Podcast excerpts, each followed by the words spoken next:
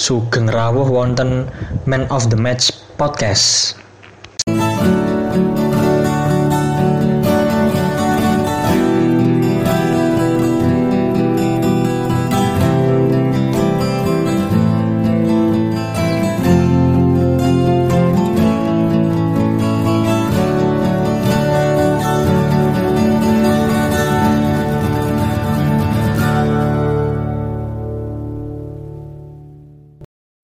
Ya, kembali lagi bersama saya Pandit Ahmad dan gelandang pengangkut air kesayangan Anda, Ahmad Saifur Rasid.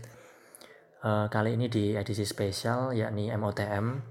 Kali ini saya mau ngebahas satu pemain.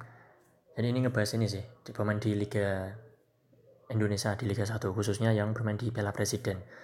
Ini mau ngebahas salah satu pemain yang menurut saya menjadi salah satu pemain terbaik ya kan dia ya calon pemain terbaik Piala Presiden 2019 yaitu Makan Konate dari Arema FC. Memang kalau ya per, apa ngebahas Makan Konate memang ini sih pemain yang bisa dibilang cukup luar biasa pengaruhnya bagi Arema. Hmm, apa ya? Peng, apa namanya per, permainannya juga cukup mobile begitu tidak hanya membantu penyerangan ke depan tapi juga stabil kadang membantu pertahanan juga. Uh, kalau dia pemain asal Mali berumur 27 tahun.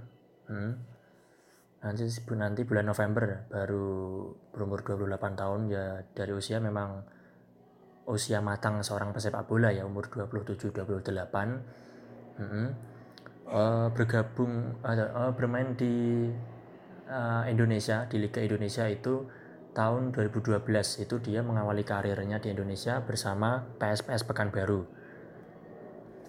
2012 bersama PSPS Pekanbaru ya bisa dibilang memang apa ya sudah mulai menu, apa ya e, di awal karirnya di Indonesia itu sudah cukup ini sih sudah mulai dia mendapat nama gitu lah karena memang cukup impresif juga performanya pada saat itu di PSPS membantu juga PSPS Pekanbaru uh, bersaing ya di uh, kompetisi Liga Indonesia waktu itu. Karena memang PSPS itu salah satu tim promosi juga walaupun memang sudah beberapa tahun sejak itu sih sekitar tiga tahun ya dari prom apa namanya sejak di ya promosi. Hmm. kemudian eh, tahun 2013 itu dia pindah ke Barito karena PSPS Pekanbaru mengalami bangkrut. Jadi pemainnya itu kayak dilepas lepasin gitu. Jadi kayak status free transfer. Nah uh, makan konate itu bergabung ke Barito Putra. 2013 hanya satu musim. Terus setelah itu dia pindah ke habis dari Barito itu dia ke ke Persib. Nah ini di Persib ini dia mengalami ini sih apa namanya masa suksesnya masa ya masa kesuksesannya ini dialami di Persib karena membantu membawa Persib Bandung itu juara Liga Indonesia tahun 2014 yang waktu itu uh, apa namanya liganya itu dia ini sih dua dua wilayah. Jadi ada wilayah barat sama wilayah timur. Nah Persib itu di wilayah barat. Uh, terus itu sistemnya ya apa namanya sistemnya kalau tidak salah uh, apa namanya empat tim dari masing-masing wilayah. Jadi total 8 grup itu nanti dibagi lagi menjadi dua grup satu grupnya empat empat nah, uh, sistemnya uh, grup kemudian ada per grup itu dua diambil dua dua semifinal. Nah di finalnya itu Persib melawan uh, ini sih Persipura oh ya semifinalnya itu Persib lawan Arema. Itu ser, itu saya masih ingat seru sekali sih itu. Itu kalau tidak salah memang makan Konate jadi penentu kemenangan Persib. Jadi mencetak gol ketiga kalau nggak salah hmm, dia hmm, mendapat apa ya mendapat umpan ya dari lini belakang dan dia sudah di depan di pertahanan Arema pun sudah kosong melompong karena memang uh, para pemain Arema maju semua karena kan posisi ketinggalan.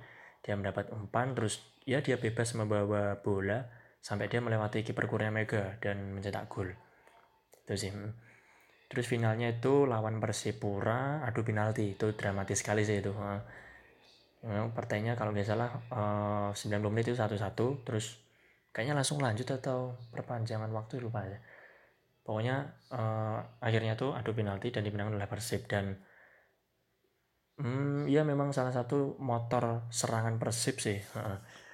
Selain memang uh, masih ada apa ya Atep, Ferdinand juga yang pemain-pemain beraya Persib. Konate menjadi salah satu pemain kunci Persib waktu itu ya, bisa membawa Persib juara. Hmm, dan ya bisa dibilang memang itu menjadi apa ya? Hmm, setelah kemenangan itu atau setelah membawa Persib juara memang makan Konate banyak diincar oleh banyak klub-klub Liga 1 lainnya ya. Kemudian, uh, namun set, namun di, setelah di Persib itu dia pindahnya malah ke Malaysia ke T-Team namanya. Jadi waktu itu uh, kan Liga Indonesia uh, apa namanya persepak bola Indonesia kan lagi diskor sama FIFA satu tahun ya dari dua, tahun 2015 terus 2016 aktif kembali. Nah pada tahun 2015 itu uh, itu dia bergabung ke T-Team. Uh, tim Malaysia. Satu musim terus 2016 dia tanpa klub.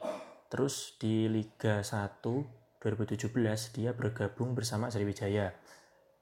Tapi di putaran eh ya di putaran keduanya kalau nggak salah di Sriwijaya. Nah di Sriwijaya performanya uh, performa bukan performanya sih uh, dia tampilnya aja cukup kurang sih. Mm -mm.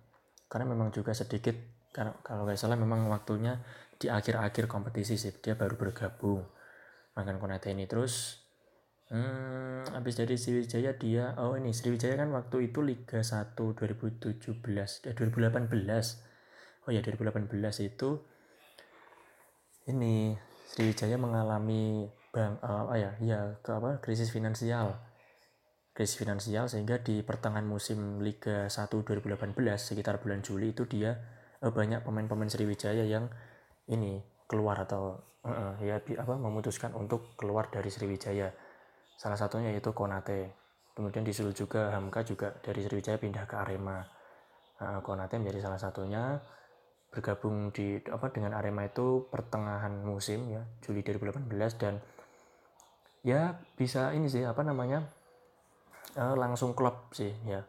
Dengan permainan Arema bisa membantu Arema yang waktu itu posisinya pada saat pertengahan musim itu sekitar posisi 10 atau enggak 11 sih enggak posisi papan tengah dan eh, apa namanya hmm, beberapa lama kemudian itu bisa membantu Arema mencapai posisi kalau nggak salah posisi 6 ya kemarin itu. Posisi 6 jadi memang naik dan memang saat apa dengan kehadiran Konate eh, apa ya Arema mendapatkan ini sih memang mendapatkan ya satu berkah tersendiri karena mendapatkan seorang playmaker seperti itu. Karena di putaran pertama memang praktis uh, Arema tidak memiliki playmaker sih. Uh, kehadiran Konate membuat Arema memiliki playmaker, mempunyai seorang gelandang pengatur serangan, mempunyai seorang gelandang yang juga pandai untuk bertahan, uh, uh, apa namanya, um, apa uh, mau membantu. Nah, biasanya kadang kan pemain tengah itu uh, apa ya jarang membantu pertahanan. Ini Konate juga rajin untuk membantu pertahanan. Uh, untuk di Piala Presiden sendiri sih dia um, sudah mencetak 4 gol jadi dia bersaing dengan beberapa nama lain untuk menjadi top skor uh, punya top skor sementara sih masih dipegang oleh Manu Jalilov Persebaya terus 4 gol itu di, dia makan Konate, Ricky Kayame sama Dedik Setiawan uh, yang masih berpulang untuk menjadi top skor itu dan memang ya ya itu kan salah satu juga yang menjadi pemain kunci bagi Arema karena tidak hanya juga gol yang diciptakan tapi juga permainannya asis-asisnya kemudian uh, apa ya visinya juga. Karena memang uh, kalau ingat Konate sih ingat Zarahan dulu sih yang sekarang bermain di Madura itu juga Zarahan dulu di Sriwijaya sih. Pas moncer-moncernya itu juga menjadi gelandang uh, serang yang sangat mobile dan ya hampir-hampir mirip walaupun memang sedikit apa ya kalau dari postur memang agak lebih tinggi Konate uh -uh.